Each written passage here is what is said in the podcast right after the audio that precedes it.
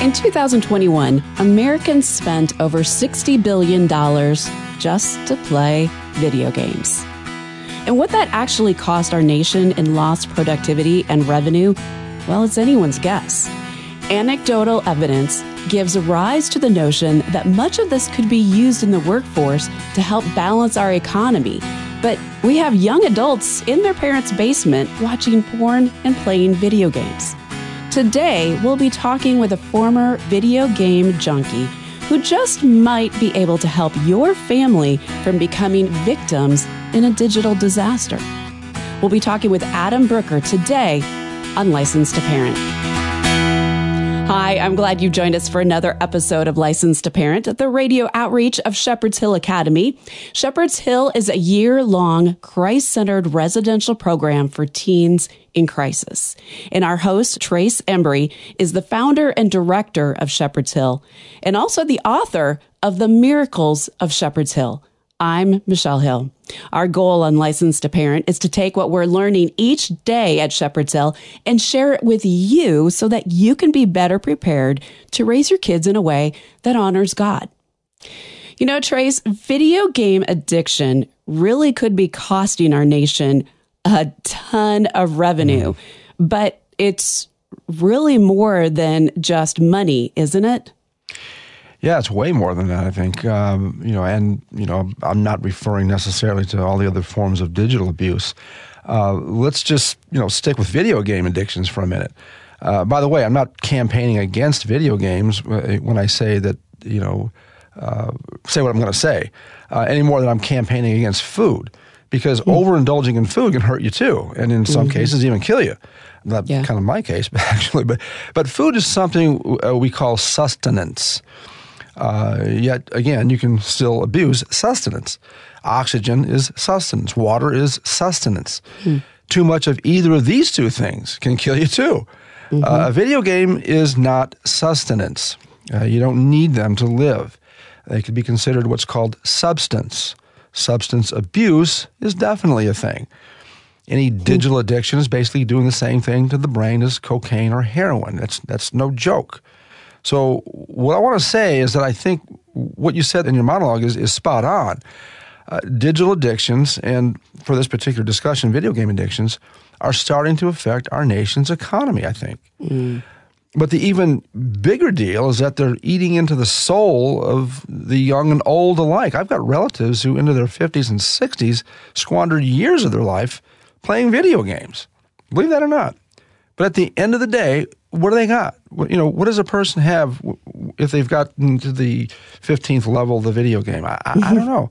People can't feel good about themselves when they're pleasuring themselves in imbecility or when they have no real friends or get no real mm. sunlight. I mean, I don't know. Maybe, maybe I'm out to lunch here, but I think today's guest can probably help us get some things sorted out here. Yeah, I think he can because today we are talking with a young man who will help us understand how our culture can grab our minds and attention and hold us as prisoner. Adam Brooker grew up in the Charlotte area. He graduated high school in 2010 and went to North Carolina State University for one year. He then dropped out to enlist in the Army and ended up leaving for basic training in 2012. Adam was part of the 82nd Airborne Division. And five years later, he finished his undergrad in North Carolina. And now he's in his last semester at Campbell Law School in Raleigh, North Carolina. Well, Adam, thank you for your service and welcome to Licensed to Parent. Yeah, thanks for having me. Well, you're here because you uh, have firsthand experience with being captive to a video game addiction. At least that's what I've been told. Uh, tell us a little about your story. Yeah. So, really, for me, um, growing up in the 90s, that wasn't really the hot video game era. I remember the first video game system I got was a Nintendo 64, and those had games that you could play and they were fun, but you couldn't play them continuously. There were levels and you beat the level, the levels are all the same. So you just would have to keep replaying the same thing over and over again. So the games weren't like they are today yeah. back then. And how um, old were you when you first started playing? I probably was, well, I had a Game Boy to start when I was, I think, seven or eight. Okay. Um, but that was kind of the same. That was something you couldn't just play all the time. Yeah. Um, I remember those. And so, yeah. Mm-hmm. And so then into the Nintendo 64, but I was still, you know, playing outside, playing football, baseball, street hockey in the cul-de-sac with my friends growing up there. Um, but when it really kind of started was in middle school with a game called Guild Wars, which is similar kind of to World of Warcraft, which is where I ended up. But okay. basically, uh, my friend group, this game I think it came out, it had been out for a little bit. I can't remember, but my friends all started playing it. So I got it and started playing and, and we would play together. And then, um, so we did that for probably about a year or two. And then it became World of Warcraft. And that's where things started kind of downturning a little bit. You know, instead of hanging out with my friends and doing whatever kind of activities outside, we would just play games or we would, you know, go to a friend's house on Friday, one of our houses, and we'd play like Call of Duty together. And that's just, that was kind of our group activity. It stayed, it wasn't a huge, huge problem in high school for me, but it was still a problem looking back. Like my grades stayed pretty good. Um, my life didn't fall apart at this point. What do you attribute that to? Um, probably the more structured environment, I think, of high school. Mm-hmm. Um, more structured, and my parents were around. Um, my mom kind of eventually stopped fighting me about it. It was kind of a issue mm, throughout high school. Um, but I mean, like I said, my I always have kind of you know done well academically, mm-hmm. and um, so my grades were good, and so that's kind of the metric that a lot of parents use to kind of mm-hmm. determine you know where their where their kid is at. Adam, when you say that your mom stopped fighting you, mm-hmm. how many hours? First of all, how many hours a day were you doing video games, and then what was your excuse to your mom? Yeah. So I don't know if it was really anything that I did that made her just kind of stop. I think she just got worn down eventually. And, mm-hmm. and it was kind of a thing really until my senior year is when she kind of gave up. Mm-hmm. So, Adam, you graduate from high school, you have this, what we might say, slight addiction. So, where mm-hmm. did the turn come? Where would you say you fell down that sort of pit? Yeah. I was at NC State. I was in the engineering program. I had actually passed both of the weed out physics classes in high school through my AP classes. And basically, my first semester, I did really well. I had, I don't know, like a, a 386 or something like that, if I mm. remember. Um, and so it started off well but actually there were some key things that happened that first semester that I think led to the me dropping out. But basically I went there and was rooming with one of my best friends from high school. He had all this stuff go wrong in the first two weeks, like wisdom teeth got infected. Um, the surgery after his surgery, like he had these teachers he like couldn't understand and now he works for Google but he couldn't handle that in the beginning so he actually left after like the second week and so I was kind of by myself mm. and so that kind of started it and then into the second semester I was like you know more thinking I was like I saw how well I did the first semester and I was like you know that wasn't really that hard and so I was just thinking to myself, well, I can, you know, play World of Warcraft with my friends more. And so that's what I did. And it's it was a lot of things. I was getting depressed because I didn't know anyone. Um, mm. I had been in a dorm that wasn't really like a freshman dorm. It was even it was kind of is off campus. It was far away from everything, and like I said, my my friend left, and so I missed kind of the you know the introductory period yeah. where everyone's kind of new and just meeting other people. The important period because now you're experiencing isolation because you don't know anyone. Yeah. Well, college is a place. I think it was originally designed to be a place to grow in maturity, and I think we've turned it into an extension of our adolescence, and uh, mm. where we where we should be yeah, that's... growing maturity, we we find it that uh, we don't do so well with the extra freedom that we have, and I think that's indicative of the culture we live in. We we kind of taken our cues from Hollywood and, and contemporary music and just our culture in general. And this is one of the outwork. I got people very close to me who who uh, fell apart because of video games, as a matter of fact, uh, in college. Uh, so I, I got a little little bit of insight to that. Your thoughts? Yeah. So I mean, I think that that can be evidenced just just by the fact that there are tons of college freshmen that start and have no idea what they want to study. Right. Um, that to me just kind of necessarily indicates that they're not there for yeah. education. They're there for an experience. Yeah, well, that's pretty much emblematic of uh, too large a percent of the of the young people who go to college. Well, it's break time, and our guest today, unlicensed parent, is Adam Brooker. We are talking about getting help for teens and their parents. And a note to parents who see this happening with your child you might want to go back and listen to last week's program with Melanie Hempe's conversation with us about why parents cave when talking about phones and media and games to their children. Go to licensedtoparent.org and we'll be back with more Licensed to Parent right after this. In today's digital age, there's more access than ever to digital devices. With technology constantly evolving to make our lives easier, is it any wonder that many feel as though they just can't live without it? Digital addiction can be just as chemically debilitating as drugs. Time in front of a screen can drastically affect the life of your child. For starters, your child may choose technology over simple things like playing outside and engaging in exercise, acquiring a job, and gaining life experience. To learn more about how digital addiction can affect your child, visit helpmytroubledteen.org, click on resources, and look for the article, What is Digital Addiction? Parenting isn't easy. Shepherd's Hill Academy wants to equip you with resources for all areas and issues of life. Discover a variety of ebooks, podcasts, links, and more to help you navigate the parenting landscape. HelpMyTroubledTeen.org.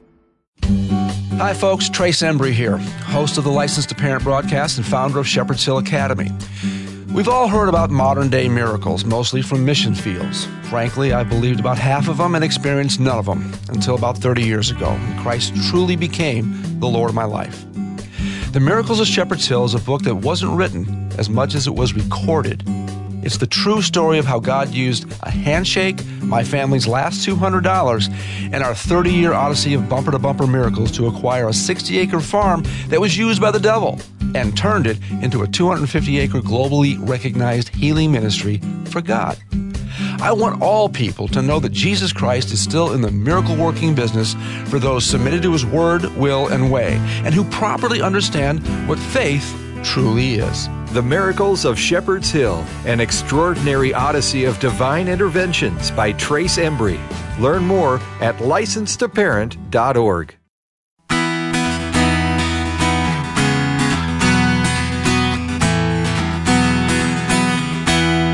Welcome back to License to Parent. Our host today is Trace Embry.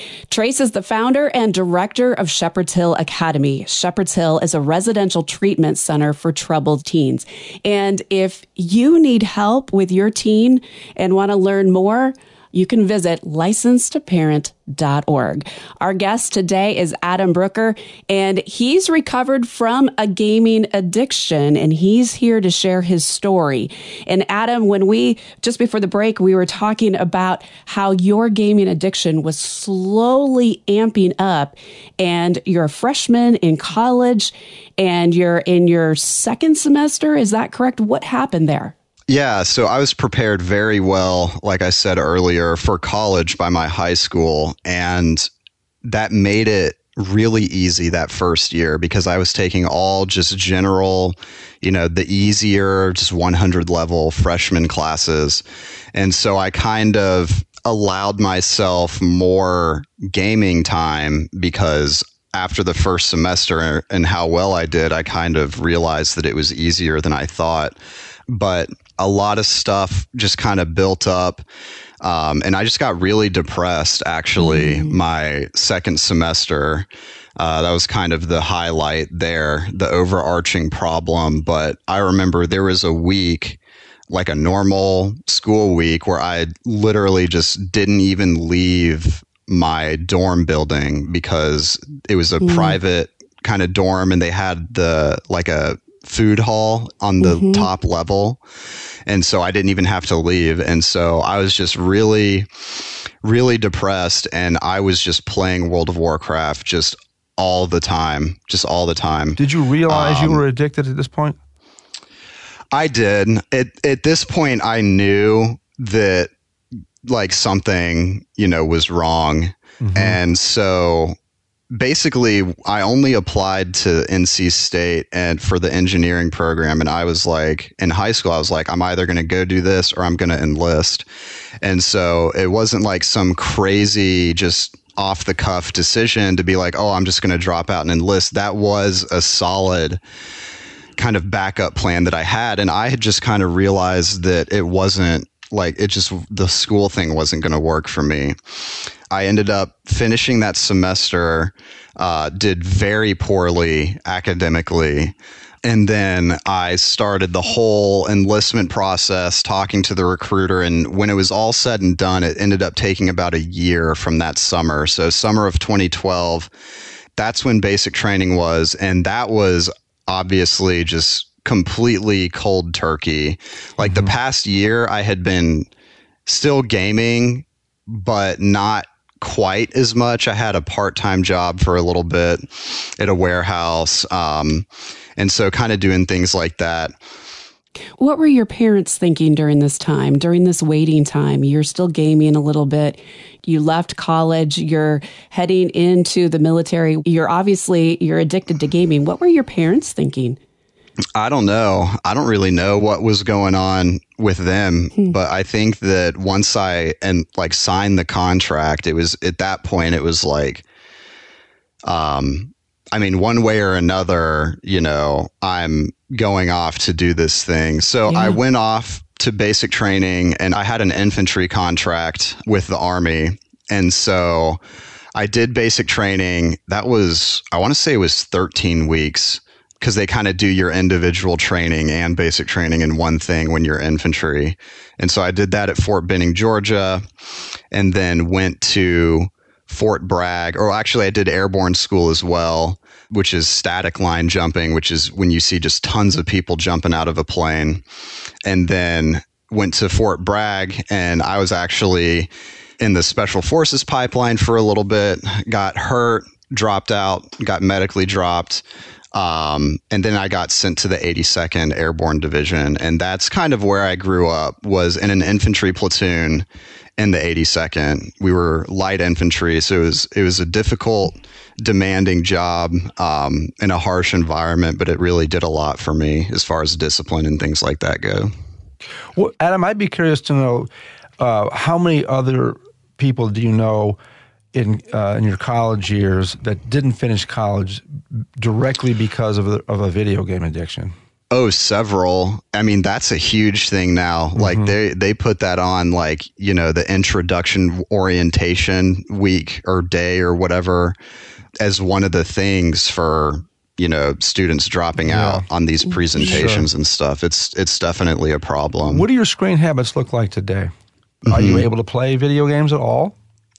So I did um, in undergrad off and on this time instead of high school friends with some buddies from the military. But now in law school, I really honestly like probably until this last year of law school, I just didn't it there was no time. There's absolutely just no time. Um, if I wanted to do well in school and be prepared for my practice, I knew that I had to focus. Um, and that's what I did. And now I have a little bit more free time, but um, I'll get on twice a month, maybe okay. like a couple, a few hours twice a month and I'll play with, you know, some friends, just kind of catch up a little bit because that's just what they do. Sure. I'm not on social media at all. So that's, mm-hmm. that's kind of my, social interactions with with my old friends and stuff so not much yeah so adam help me understand you you had said just a few minutes ago that you know of others who have either dropped out because of video gaming, dropped out of college because of video games and such, where you're kind of a success story. Where are some of those other guys who have dropped out of college? Do you happen to know? I don't even know. I'm not sure. I think one of them actually went back and did finish at least undergrad that I'm aware mm-hmm. of. The other ones I don't know. Like I said, I'm not really on social media, which is, you know, just kind of how everyone keeps up with people these mm-hmm. days. I have a LinkedIn, but that's pretty much it. Adam, when you were in the heat of your addiction, um, did your video game habits, do you feel like they affected your creativity or maybe your reasoning skills at all? maybe during the time that's what I mean. They did. Yeah. I don't feel like now there's really too much permanent stuff, except for maybe some focus issues that I've had to work on. So yeah, the main thing I think for me was my attention span and focus and and law school has kind of helped with that. I kind of had to you know adjust for long long periods of focusing on mm-hmm. my reading and stuff like that. Well, some of those games can actually increase your focus. But uh, for for kids 12 and under, uh, can you tell us what video games that parents need to be most cautious about right now? Yeah, I mean, it's really it's this is more of a principle than a specific thing. I think for specifics, it would be like Fortnite and Minecraft. Hmm. But realistically, as time evolves, it's just going to be the most popular games because those games are going to be the ones that are realistically just going to be the most addictive mm. because they're going to they're not going to have you know turnover basically for their clients uh, they're going to just keep growing and growing and growing because because they are addictive and because it's fun and because it it does whatever brain stuff video games do right. to keep people playing them and it does it well so, so if you had a 12 year old and uh, he comes home with fortnite from, from a friend at school um, you're going to let him play it with a friend, like for a night. Yeah. I think that I probably would. I wouldn't have anything like that in my house. And if it started looking like he kept wanting to go to this friend's house to play Fortnite, well, friend can come to our house where we don't have Fortnite and okay. y'all can play over here. I don't know if and everyone's different. Everyone's different, yeah. but you know, some people can do something once and they're sure. fine, and some people can't. Depending um, on the um, individual, right? Is there any uh, video game that no dependent minor uh, should be allowed to play in their parents' home, whether they're 18 years old or not? I mean, for me, it would be World of Warcraft because it's just it's just so addicting. It, it it just has such a high capacity to ruin your life for really no reward yeah. at the end of the day, other than entertainment. I'm just curious, Adam, if you were to find out about a 16 year old who was having an addiction to games, how would you encourage him, or what would you say? Mm yeah, this is a common thing with my mom's nonprofit, but basically, in my opinion, when you're immature, just generally, physically, mentally, I think that you really need the parents' help. Mm. I would tell the 16 year old, you know, just warnings like this is going to ruin your life. If it gets out of control. There's really no reward here. You could be doing other things that will set you apart from your peers, which will help you in all aspects of life. But realistically, in my opinion, you need strong parents and strong leadership from the parents to be able to basically force the kid to do what's best for them. Amen. Adam, thank you so much for taking the time to spend with us today. We realize that, especially as you're in your last year of law school, that time is of the essence. So thank you so much. Yeah, of course. Thank you for having me. So, Trace, earlier in our conversation, Adam talked about how he broke this addiction. He basically gave kudos to military because of of just stepping in and going to boot camp and then going off to um, the military right after this gaming addiction had gotten so bad for him. How are you seeing other kids, like the kids at Shepherd's Home, mm-hmm. how are you seeing them break their addictions? Well, it's cold turkey number one. Okay. Um, I'm not saying that's always the best way to break an addiction, but um, I'm not saying it's the worst all the time either. But you know, the, the, bottom line is they're they're not exposed to it. They don't have access to it, and uh, you know, I think if parents want to keep their um, parenting journey issues to a minimum and make it easier for them to to you know impart wisdom into their kids. For people who tell me my kids can't play video games, my kids can't get on the internet, you know what? It, that may be the right thing for you. You know better than I would on that. I, I, think there's a continuum as to what we need to be doing with this whole thing. Some kids might be uh, better in the case of being able to occasionally indulge in this or that or the other, but having a smartphone, that's something I'll, I'll, I'll go to my grave with, you know, as far as unfettered access to it. Uh, but I think parents are, are lacking in the knowledge of what these things can actually do to their kids' minds, their brains, their, their the physicality of their brain. I don't think they know. I don't think they know what's out there. I think they, the parents, by and large, make a huge. And I'm, this is a generalization, but it's a pretty accurate one. Huge mistake when they want to think the best of their children. They fail to sometimes put themselves uh, in their children's shoes. What would I have done had I had access to this or that or the other, mm. uh, like their kids do?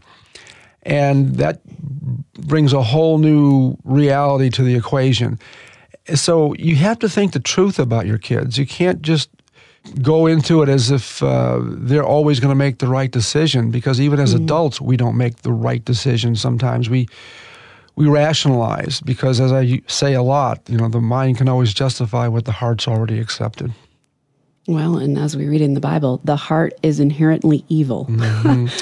yeah, until god gets a hold of us we're supposed to have regenerated hearts though and, and you know yeah. even with a regenerated heart uh, we can still allow the enemy to creep in and have his way with us. And, it happens all the time. Mm-hmm. Thanks, Trace. Amen. Thanks for listening to Licensed to Parent. Licensed to Parent is an extension of Shepherd's Hill Academy, our year long Christ centered residential program for teens in crisis.